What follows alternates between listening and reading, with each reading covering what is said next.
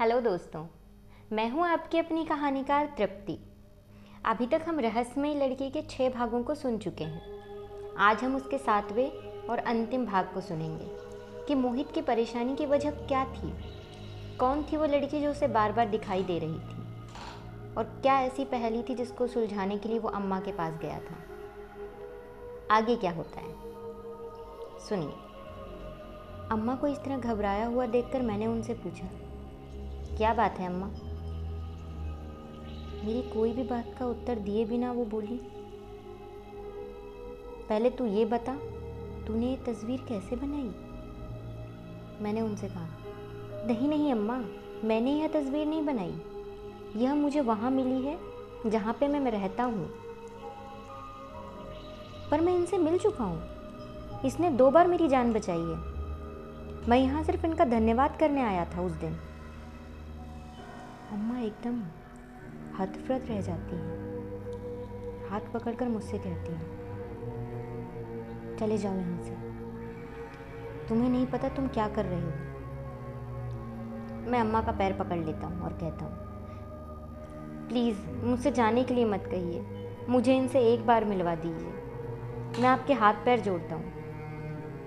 अम्मा मुझे उठाते हुए कहती है, छोरा कहाँ से मिलवा दूँ, मुझे नहीं पता तू किससे मिला, परंतु हाँ, ये हमारे कबीले की सरदार की बेटी मोहिनी, उसकी तस्वीर है। मैंने हैरानी से कहा, मोहिनी? यही नाम हो सकता है इसका, क्या आप मुझे उससे मिलवा सकती हो? वो मुझसे कहती है, मेरे पीछे आओ।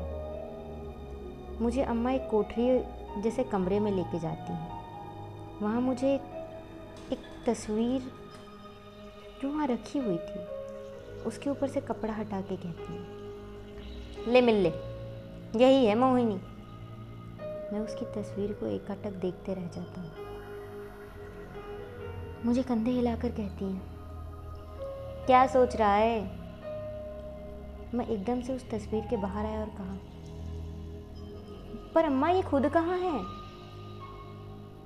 मेरी बात का उत्तर दिए बिना ही वो बोली, ये हमारे कबीले की जान थी, हंसती मुस्कुराती हिरनी सी आंखों वाली, हंसी जैसे कोई बाण बज रहा हो, किसी की मदद को हमेशा तैयार रहने वाली, फरिश्ता जैसा दिल रखने वाली, हमारे पूरे कबीले की मान थी, इतनी सुंदर कि जो इसे देखता देखता ही रह जाता, लगता ईश्वर ने इसे बड़ी फुर्सत से गढ़ा है। उनकी बात करते करते अम्मा खुद कहीं खो गई। मैंने अम्मा से पूछा, पर ये है कहाँ? अम्मा रोते हुए बोली, पता नहीं किसकी नज़र लग गई, जो इस पगली को प्रेम रोग लगा बैठा। हमारे कबीले की लड़कियों की शादी कबीले में ही होती है, हमारे यहाँ बाहर के आदमी का प्रवेश निषेध है, परंतु इसकी जिद के आगे सरदार भी झुक गए। पता नहीं वो परदेसी बाबू कौन था, किसी ने भी उसको नहीं देखा। मोहिनी बोलती थी कि वो हम सब से मिलवाना चाहती है, पर कौन था पता नहीं। उसी का इंतज़ार करते करते एक दिन अपनी जान दे दी उसने। तब से यहाँ पे गैर आदमी का आना मना है, इसलिए हम कबीले वाले किसी भी गैर पुरुष को देखकर मार देते हैं। ये तो तेरी किस्मत अच्छी थी जो मैंने उस दिन तुझे बचा लिया, यह कहकर कि तू यहाँ भूल से आ गया है, आगे से नहीं आएगा। मैंने कहा, अम्मा पर वो बाबू जो मोहिनी से प्यार करता था, वो यहाँ उसका हाथ मांगने नहीं आया? अम्मा ने कहा, एक लड़का आया था, पर मोहिनी ने उसके साथ शादी करने से इनकार कर दिया, यह कहकर कि वो किसी और से प्यार करती है। उसके जाने के बाद जब उससे पूछा कि वो लड़का कौन है, तो बोली वो उस लड़के से मिलवाएगी, पर एक बड़ा घना इंतज़ार किया छोरी ने, पर मोहिनी किसी को मिलवाने न ला सकी। रोज़ अपने प्यार का इंतज़ार नदी के किनारे करती, यह कहकर कि उसका बाबू उसे यहाँ मिलने का कह के गया है। हमसे उसकी ये दशा देखी ना गई, पर उसको पूरा विश्वास था कि वो ज़रूर आएगा। एक दिन इंतज़ार करते करते और सबकी बातें सुनते सुनते वो नदी में कूदकर मर गई, जान दे दी उसने अपनी। तब से हमें नफरत है बाहरी परदेशियों से। अपने सारे सवालों का जवाब पाकर मैं वापस लौटा। सोच लिया था मैं अपना ट्रांसफ़र करवा के वापस अपने शहर लौट जाऊंगा। मुझे माँ की बहुत याद आ रही थी। जंगल के रास्ते जैसे ही मैं आगे बढ़ा, मेरे पाँव नदी में जाके रुक गए। मैंने एक और नदी की ओर देखा, मन ही मन मोहिनी की आत्मा की शांति के लिए प्रार्थना की और वापस लौट गया। मैं जैसे ही कॉटेज पहुंचा, मेरे लिए बहुत बड़ा सरप्राइज़ था। घर से माँ आई हुई थी, ऋषभ भी, सब थे। सब मुझे देखकर मुझसे लिपट गए। इतनों महीनों बाद अपनों को देखकर ऐसा लगा जैसे मैं फिर से वापस ज़िंदगी में लौट आया हूँ, फिर से जीने लगा हूँ। ऋषभ ने मुझसे कहा, तू तो आया ही नहीं, हम ही तुझसे मिलने आ गए, अब तेरे साथ वापस जाएंगे। मैं खुश था। मैंने कहा, मैंने अपने ट्रांसफ़र के लिए अप्लाई किया है, बस 2-4 दिन, बस फिर मेरा काम हो जाएगा और हम सब वापस चलेंगे। और मैं हंसते हंसते अपने घर वालों का प्यार पाके सब भूल गया। खाना खाने के बाद सब आराम करने चले गए। मैं और ऋषभ बाहर आके बात करने लगे। वे सब ने मुझसे छेड़ते हुए कहा, यार इतने महीनों में तुझे कोई मिली नहीं, मैंने सुना है यहाँ की लड़कियाँ बड़ी सुंदर होती हैं। मैंने हंसकर फिर वही बात बोली, सब तेरे जैसे नहीं होते यार। तुझे यहाँ की लड़कियों का कैसे पता वैसे? वो हंस दिया और हम दोनों सोने चले गए। सुबह बहादुर ने आके सारा काम कर दिया, नाश्ता तैयार किया। नाश्ता करके मैं जैसे ही तैयार हुआ, मैं ऑफ़िस के लिए निकलना चाहता था और आज मैं कुछ ज़्यादा जल्दी में था क्योंकि मुझे अपने ट्रांसफ़र का काम करवाना था, घर भी जल्दी आना था।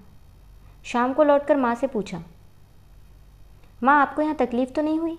माँ ने कहा, नहीं बेटा, ऋषभ था ना, इसलिए नहीं हुई, पर उसको गए 3-4 घंटे हो गए। मुझे बोल कर गया था 1-8 घंटे में घूम कर वापस आ जाएगा। मैंने कहा, कोई बात नहीं माँ, आ जाएगा। रात गिरने लगी थी। आज मौसम फिर ख़राब था। ऐसा लग रहा था कि बारिश ज़ोर से होगी। अब मुझे उसकी फ़िक्र होने लगी थी। मैंने गाड़ी मंगवाई और ऋषभ को ढूंढने निकल पड़ा। इधर उधर पागलों की तरह ढूंढ रहा था मैं उसे। ना उसका फ़ोन लग रहा था और ना उसका पता चल रहा था। मेरे मन में बहुत ख्याल आ रहे थे, जाने अनजाने, बहुत सारे। अनजानी आशंका से मेरा मन भर उठा। मैंने गाड़ी जंगल की ओर मोड़ ली। उबड़ खाबड़ रास्तों के बीच मैं आगे बढ़ा। बीच बीच में मैं ऋषभ को आवाज़ भी लगा रहा था, ऋषभ ऋषभ कहाँ हो तुम? क्या तुम मुझे सुन रहे हो? पर कोई आवाज़ नहीं आती। इतने में बिजली ज़ोर ज़ोर से चमकने लगी। बादलों की घरघराहट, पत्तों की सरसराहट, बारिश की बूंदों की टप टप, जंगल के जानवरों की भयानक आवाज़। कुल मिला के ऐसा लग रहा था कि मैं कहाँ फंस गया, किसी भयानक जगह में फंस गया हूँ। ऊपर से ऋषभ की फ़िक्र जो मुझे वापस नहीं जाने दे रही थी। तभी मेरी गाड़ी एकदम बंद हो गई। मैंने नीचे उतर के देखा क्या हुआ मेरी गाड़ी को। एक तो इतनी ज़ोर से बारिश, क्या करूँगा मैं यहाँ। बारिश अब और ज़ोर से आ रही थी। तभी मैंने नोटिस किया मेरी गाड़ी वहीं बंद है जहाँ पे नदी है। मैं गाड़ी के अंदर बैठ गया। ये सारा माहौल, नदी के जल की आवाज़ें मुझे किसी अनहोनी का संकेत दे रही थी। तभी मैंने गाड़ी की लाइट ऑन की। ऋषभ को नदी के पास देखा। मैं उतरा उसके पास, जल्दी से भाग के जाना चाहता था। मैं उसे पकड़ के वापस अपनी गाड़ी में ले जाना चाहता था। मैं जल्दी से उसके पास गया। पागल हो गया है तू, क्या कर रहा है यहाँ नदी में?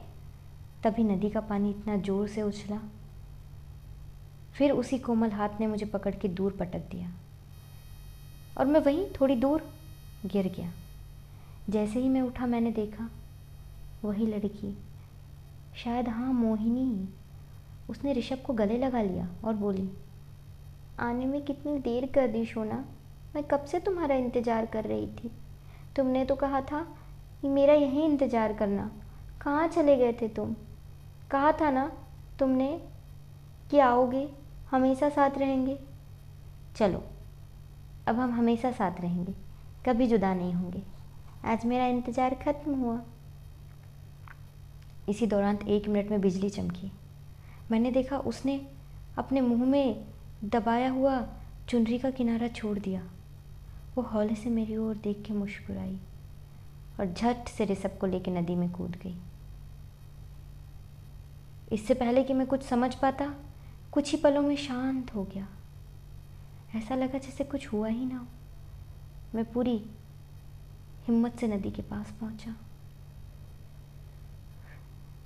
आज तक की अपने अंदर की पूरी हिम्मत को इकट्ठा किया और नदी के पास पहुंच के ज़ोर से आवाज़ लगाने लगा, मोहिनी माफ़ कर दो इसे, मोहिनी ऋषभ से गलती हो गई, ऋषभ ये क्या किया तूने। मैं वहीं बैठकर फूट फूट कर रोने लगा। शायद वो बताना चाहती थी कि ऋषभ ही है वो, इसलिए वो मेरे आने का ही इंतज़ार कर रही थी कि मैं ऋषभ को ढूंढने आऊँ। तभी तो मेरे सामने ही वो ऋषभ को लेके नदी में कूदी, चाहे तो पहले भी कूद सकती थी। अब सारे रहस्यों से पर्दा उठ चुका था। मैं समझ गया था विपुल का चचेरा भाई कोई और नहीं, ऋषभ ही था, जिसने अपने भाई को उसके प्यार से मिलवाने के बहाने खुद मोहिनी को अपने प्यार के जाल में फंसा लिया और उसे धोखा देकर वापस लौट आया। विपुल ने तो शायद अपना प्यार हार जाने की वजह से आत्महत्या कर ली होगी, या कोई जानवर भी उसे खा गया होगा। पर ऋषभ की इस हरकत ने एक भोली भाली लड़की ही नहीं बल्कि पूरे कबीले को धोखा दिया। उसे अपनी कर्मणी का फल मिल गया था। बारिश थम चुकी थी, सब शांत हो गया था। मैं बोझिल कदमों से अपनी गाड़ी की ओर आया। ऐसा लगा उसने आज फिर मेरी जान बचाई। तभी तो मेरा हाथ पकड़ के फिर नदी से दूर खींचती के फेंक दिया था और गाड़ी भी चल पड़ी। गाड़ी तो खराब ही नहीं हुई थी। सारे रहस्यों से पर्दा उठ चुका था। बचा था तो मेरे मन में बस पश्चाताप। अगर वक्त रहते ऋषभ मुझे बता देता तो शायद वो अपनी जान गंवा ना पाता, शायद मैं उसकी जान बचा लेता। पर कहते हैं ना, होनी किसी के हाथ में नहीं होती। शायद यही नीति का खेल था। आखिर वो रहस्यमयी लड़की से सब पर्दा उठ गया था। अब वो मेरे लिए रहस्यमयी नहीं थी, पर मैंने आज अपने बचपन के दोस्त को खो दिया, जो मेरे लिए भाई से बढ़ के था। घर की ओर जाते हुए बस यही सोच रहा था, माँ को और उसकी माँ को क्या जवाब दूँगा, क्या बोलूँगा कि उसने एक लड़की को धोखा दिया था और आज उस लड़की ने ही उसको उसकी करनी का फल दे दिया। रहस्यों से तो पर्दा उठ गया था, पर बहुत सारे सवाल थे मेरे मन में, और वो सवाल थे मेरे घर वालों और मेरे अपनों के कि क्या जवाब दूँगा मैं उन्हें जब वो पूछेंगे मुझसे। धन्यवाद दोस्तों, आज हमारी रहस्यमयी लड़की की कहानी पूरी हुई। ऐसी ही मनोरंजन कहानी को सुनने के लिए आप मेरे साथ बने रहिए। मैं हूँ आपकी अपनी कहानीकार तृप्ति बिसेन। धन्यवाद।